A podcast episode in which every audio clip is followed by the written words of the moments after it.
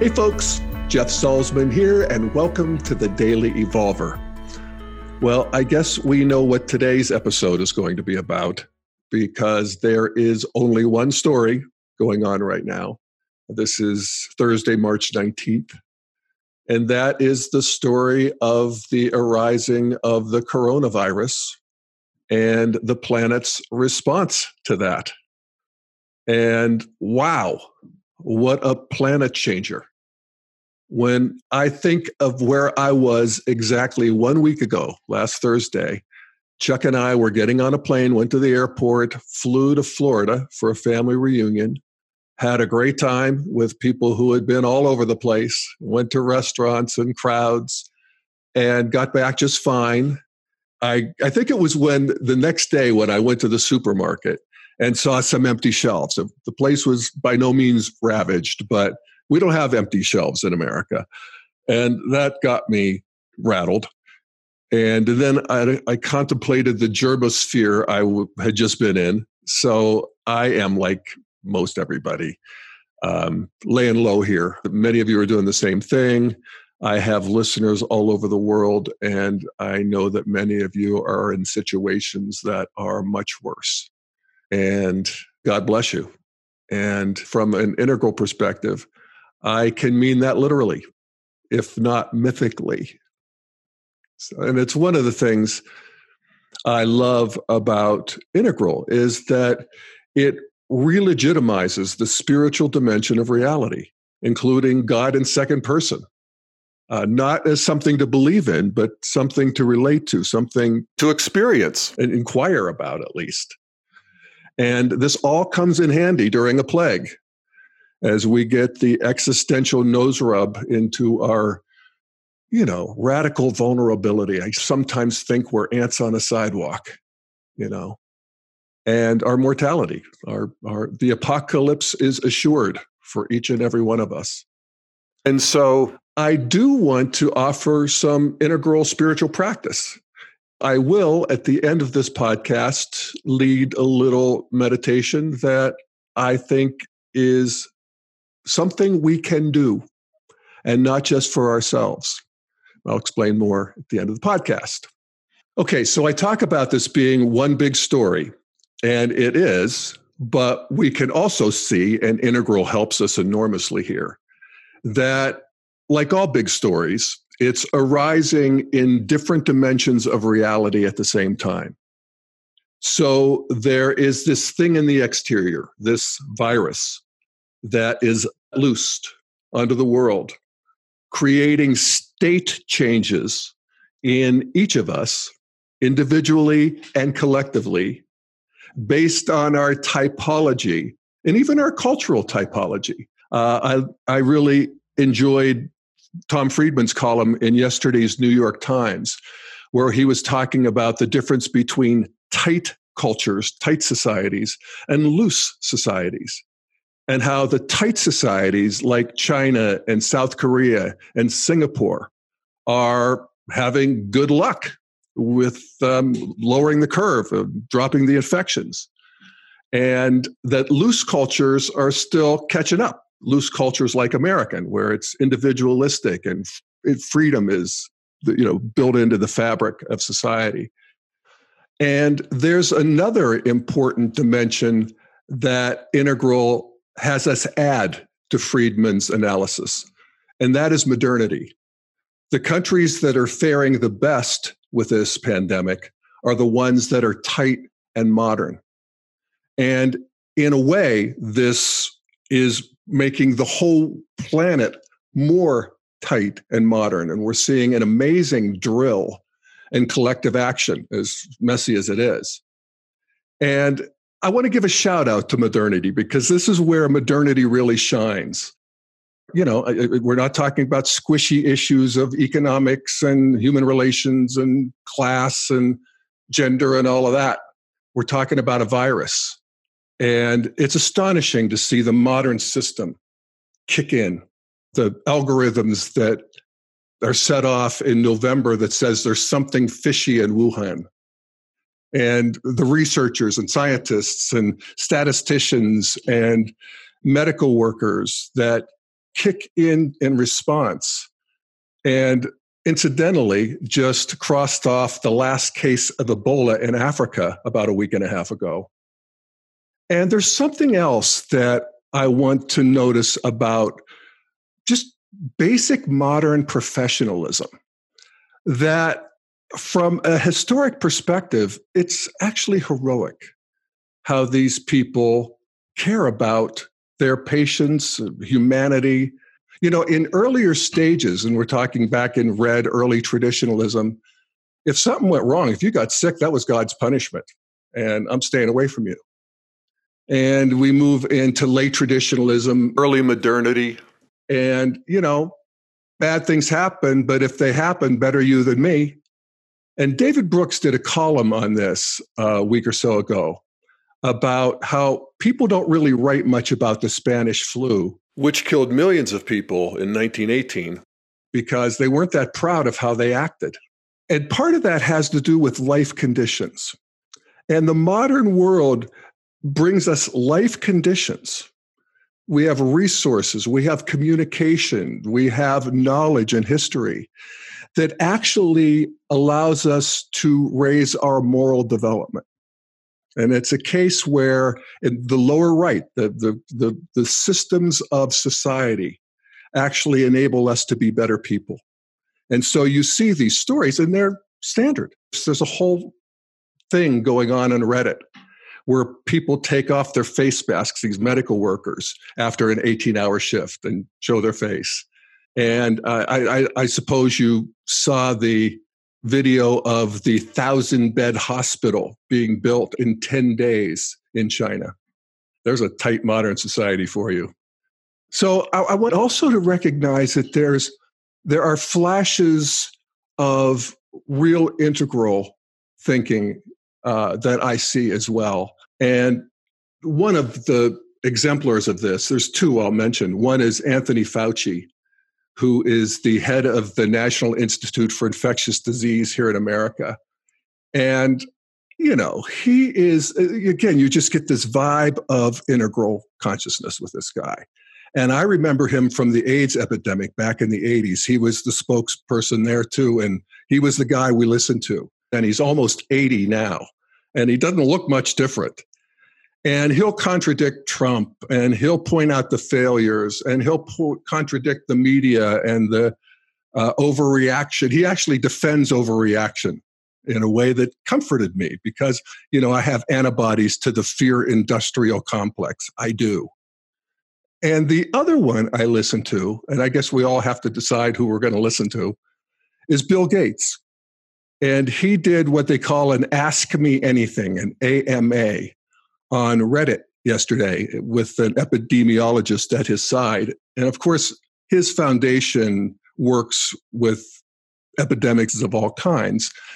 And his analysis is just, again, comforting in the way that you realize you're not getting a political spin, or at least you're getting a minimal of political spin.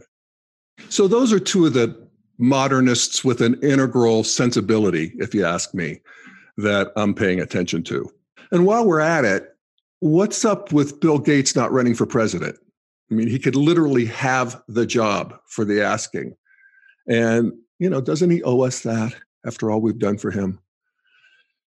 Anyway, um, yeah, so we have this big, beautiful modern system, I feel like, Trump here and it is getting smarter and more capable and there's all these amazing people working together on vaccines and all kinds of great stuff. And yet alas all of it is embedded in a larger political system or series of political systems around the world that are subject to all kinds of pre-modern and postmodern forces. And so yes this pandemic is fodder for the culture war.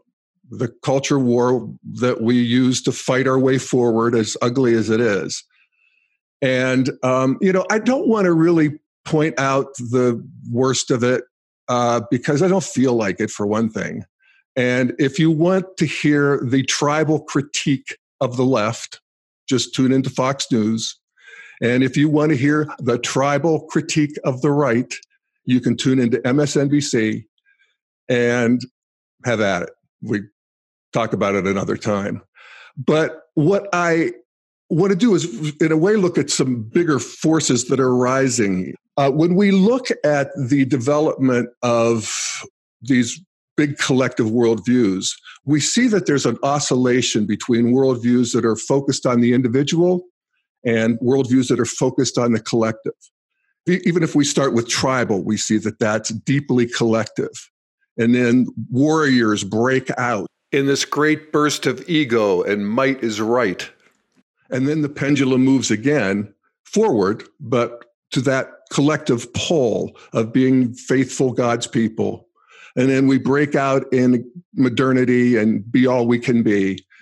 And there's a natural oscillation that wants to happen at Green where we integrate not just a collective worldview, but the fact that our collective uh, reality exists, that we are part of the fabric of each other. That's part of reality. And there is a sense of the collective. I mean, really, everybody's focused on the same thing, and not just in the States, but all across the planet. And that is significant in terms of the morphic field. Which is another aspect of green postmodernity that we want to notice that is happening in real time. And that is, is that this is pushing us radically in the direction of world centrism in general. And that's another trajectory of development is we move from egocentric to ethnocentric family, nation, and then we get world centric in the exteriors. We can see the systems of the world, but then there's a way that we get the interiors, the culture and feelings and identities of different people around the world. And when both of those happen, the interiors and exteriors, that's, you know, we're getting into a good, stable green at that point. And we want that. There's also part of this, and you can just feel it in the description, is a sensitivity. And green gets sensitive to, to suffering, and particularly the suffering of people who are sick, people who are poor and sick, people who are marginalized and sick. That's just the natural green thing. Hallelujah. You know, after all of human history, we finally got nice. An example I would use, it's recent, many of us lived through it, I sure did. And that's the AIDS epidemic that really arose in the mid 80s. And, you know, I'm a gay guy and I'm in my, what, late 20s, you know. And I'm thinking, you know, gays have it hard enough. We could barely come out. And now this, we bring this disease into the culture. And I thought, you know, this is going to set us back another hundred years. And it actually did the opposite. It showed, first of all, it showed gay people our own humanity uh, and the way we helped each other and the just seeing each other. And, and that was a big part of it in general was that gay people had to come out because they were either sick or they were, you know, their best friends or their lovers were sick. And it's, when that happens, you know, some of these other things become less important and, and you come out. And so the world saw us. And there was a natural outpouring of, certainly from Green, there's just an automatic outpouring of support and empathy. But it, and this is the great part, you know, it expanded beyond just the liberals to include the modernists. Traditionals still, you know, some hard going there.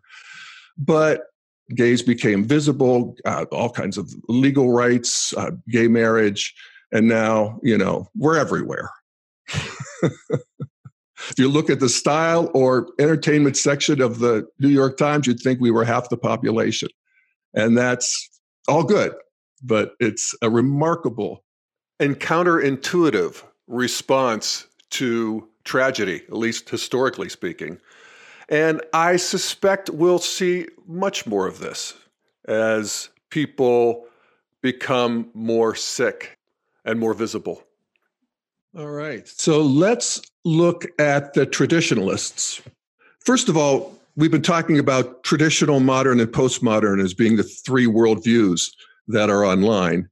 And the traditionalists are the true believers on the right, and the progressives, green, postmodern, true believers on the left.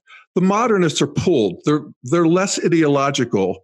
They're more practical, but they still are ideological enough, and they skew.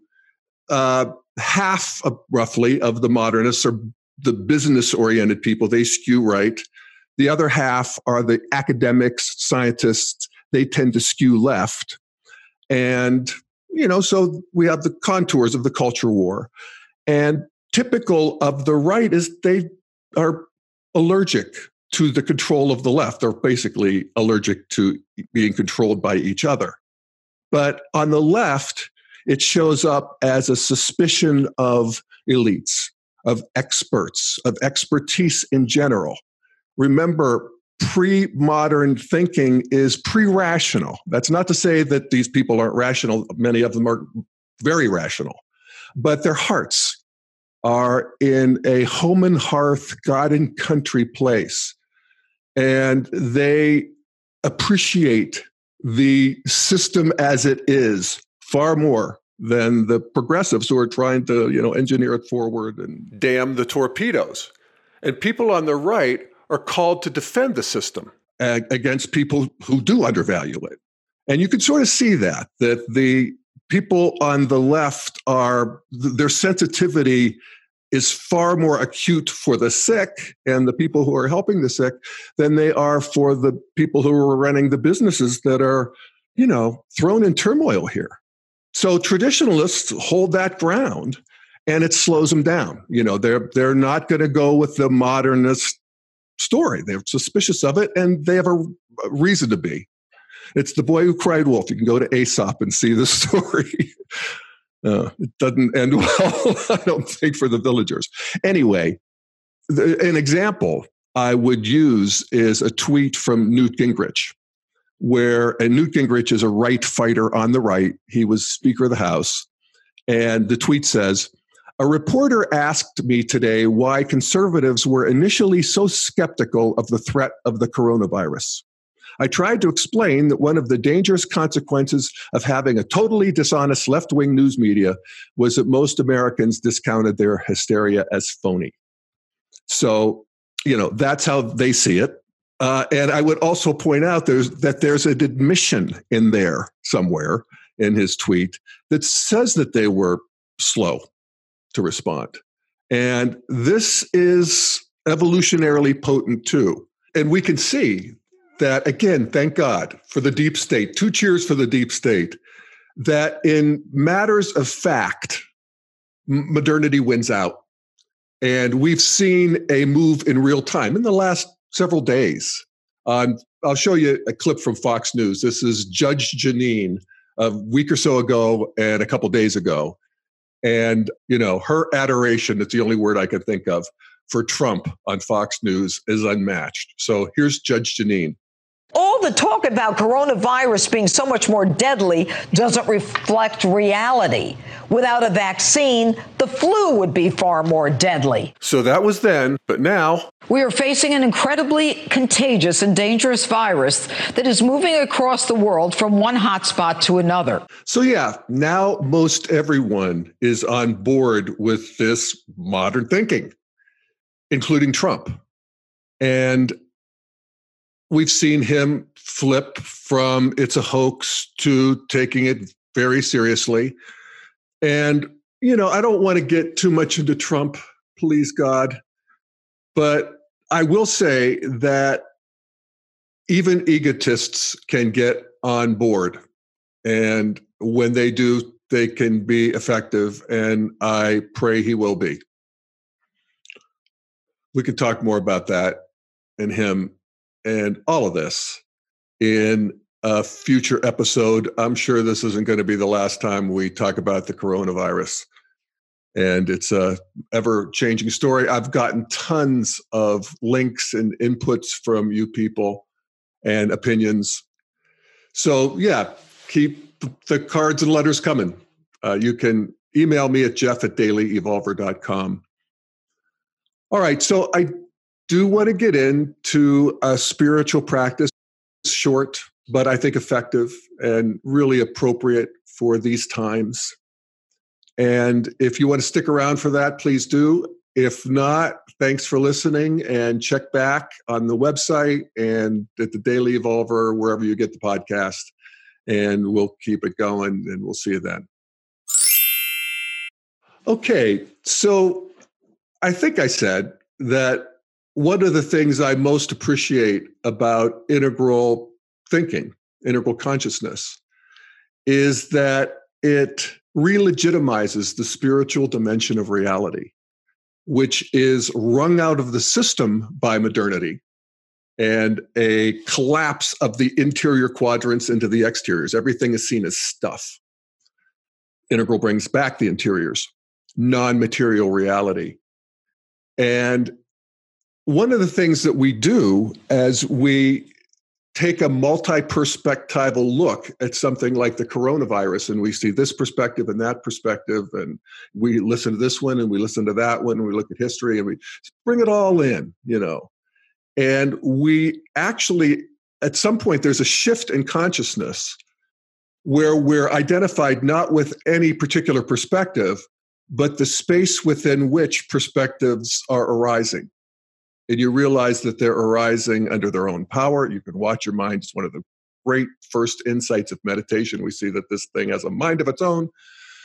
And um, and the more perspectives you can hold, there's a natural wisdom that arises that puts everything in a more intelligent pattern, I guess is the best way of putting it. And this is wisdom in general in terms of the sort of positive polarity between wisdom and compassion in the spiritual realm. We're working on both of these things. Wisdom being an appreciation of the oneness, of the one pattern, and compassion being a heartbreaking relatedness with every suffering and particular thing.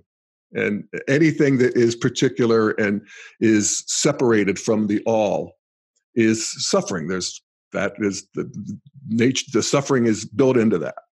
So we're doing both these things. And on the oneness side of the street, we realize that every thought we have is part of a morphic field that is connected with other human beings. Every thought, every behavior, every emotion, that we're part of this soup. And that as we work with our own mind and heart, that has effects beyond us, that are timeless and eternal, not in the sense of being really, really long or big or whatever, but in terms of being part of a dimension of reality that is beyond words and thought, but that can be apprehended and felt and experienced. And so, what we're going to do is a, a meditation of exchanging self with other.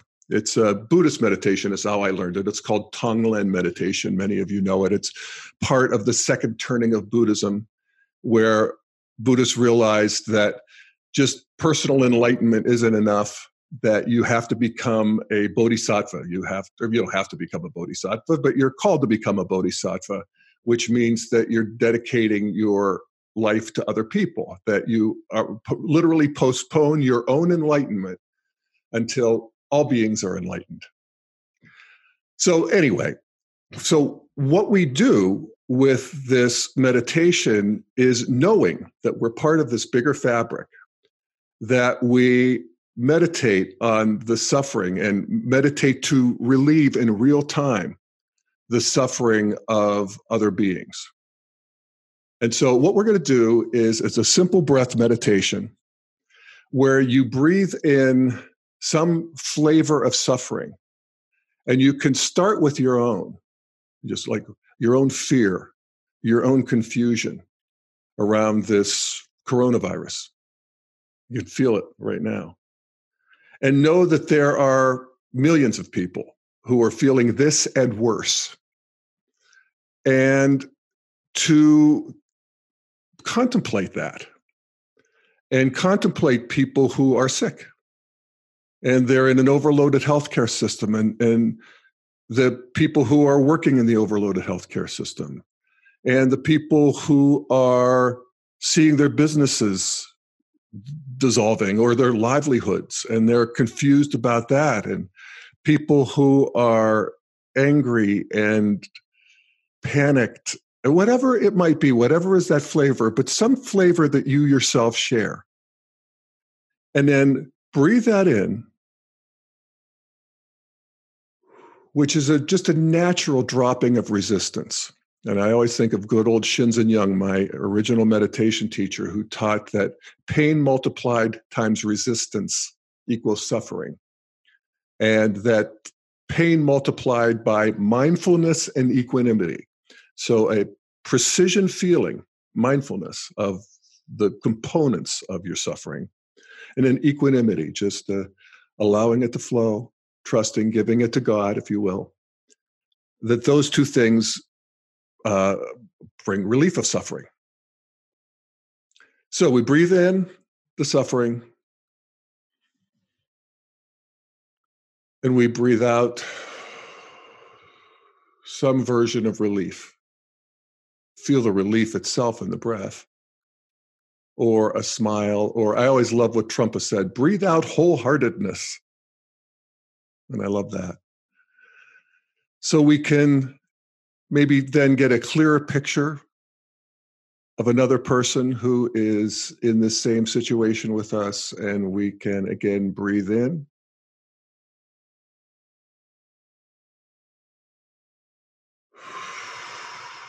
And breathe out relief. Each breath, we can bring a enhanced clarity and um, just get sort of better at it. And if we're right about there being a morphic field and a spiritual dimension that we're all plugged into, then this meditation is doing real good in the world. It's something we can do. And at any rate, it gives us a chance to contemplate other people which is really important here as we're all isolated, and see how else we could help, you know, financially or in whatever way that we can. So I think I'll call it a day with that. Again, more to come. Uh, let me know what you think. Jeff at dailyevolver.com. And see you next time, God willing.